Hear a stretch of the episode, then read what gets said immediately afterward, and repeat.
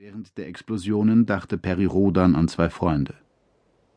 An Sichu Dorksteiger, die viel mehr war als nur ein Freund, ihr durfte nichts passieren. Sie hielt sich weit entfernt im Schiff auf, aber das außer Kontrolle geratene schwarze Loch zog eine Spur der Verwüstung durch die Ras Tschubai. Es gab keine Sicherheit an Bord. Und Anguki, den Mausbiber, den er seit einer Ewigkeit kannte, ihm war bereits etwas zugestoßen. Ein Mediker nahm sich seiner an. Rhodan blieb nur die Hoffnung. Er dachte auch an all die anderen Menschen in der Ras Tschubai. Wenn die Detonationen kein Ende fanden, konnte es den Tod für die gesamte Mannschaft bedeuten, einschließlich seines eigenen. Vielleicht hätten wir das miniaturisierte schwarze Loch schneller entfernen sollen, ging es ihm durch den Kopf. Aber wie? Sie hatten zunächst forschen müssen, wie sie das Problem angehen sollten. Die Gyanli nutzten Technologie, für die sie schwarze Löcher bändigten. Winzige, stabilisierte schwarze Löcher dienten einerseits als Waffen und, wie er nun wusste, andererseits als Verbindungstore.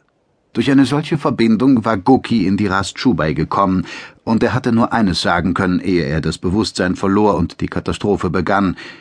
Niemand sollte das schwarze Loch zerstören. Ob er geahnt hatte, welches Chaos wartete? Oder was meinte er sonst? Und wie war es ihm überhaupt gelungen, durch das schwarze Loch zu reisen? Ausgerechnet Guckys Durchgang hatte das Gebilde instabil werden lassen, und seitdem sprang es im Schiff umher und gab Massen von Energie in Form von Explosionen ab. Eine Schneise des Todes in der Ras Tschubai. Es gab eine Menge Fragen, aber für Perry Rhodan dominierte eine. Würde Gucky überleben? War er nur ohnmächtig? Rhodan baute erneut Funkkontakt mit Sichu auf. Ein Holo entstand. Sie blickte kurz auf, selbst im Schutz eines Energieschirms. Sie tippte auf ihre Multifunktionsarmband, ließ eine Datenkolonne vor sich projizieren und betrachtete eingehend die Werte. Zweifellos gab es für sie in dieser Situation Wichtigeres, als auf ihn zu warten, zumal er ihr nicht helfen konnte, solange er nicht wusste, was genau vor sich ging. Und exakt das versuchte Sichu in diesen Momenten herauszufinden. Wenn jemand die Ras Tschubai zu retten vermochte, war das die Chefwissenschaftlerin. »Ich bin unterwegs«, sagte sie, ohne den Blick noch einmal zu heben. »Wohin?« »Zu Gucky. Aber was? Er hat ein weiteres bei sich.« »Ein weiteres?« fragte Rhodan verständnislos. »Ein zweites schwarzes Loch«, antwortete Sichu ruhig. Er kannte die Stimmlage. Sie konzentrierte sich voll auf das Problem und kommunizierte nebenbei. Wo immer Gucky herkommt, er hat eines mitgebracht. Guldorodin ist zu ihm gegangen und hat es bemerkt. Er hatte wohl den richtigen Riecher, als er vermutete, der Mausbiber könnte etwas bei sich tragen. Rhodan überlief es eiskalt. »Nicht zerstören«, hörte er wieder die lallende Stimme des Mausbibers.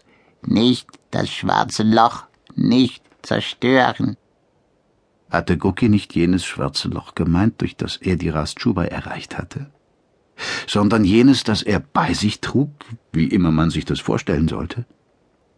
Diese Fragen weckten ein Dutzend weitere, die Rhodan beiseite schob. Nicht jetzt.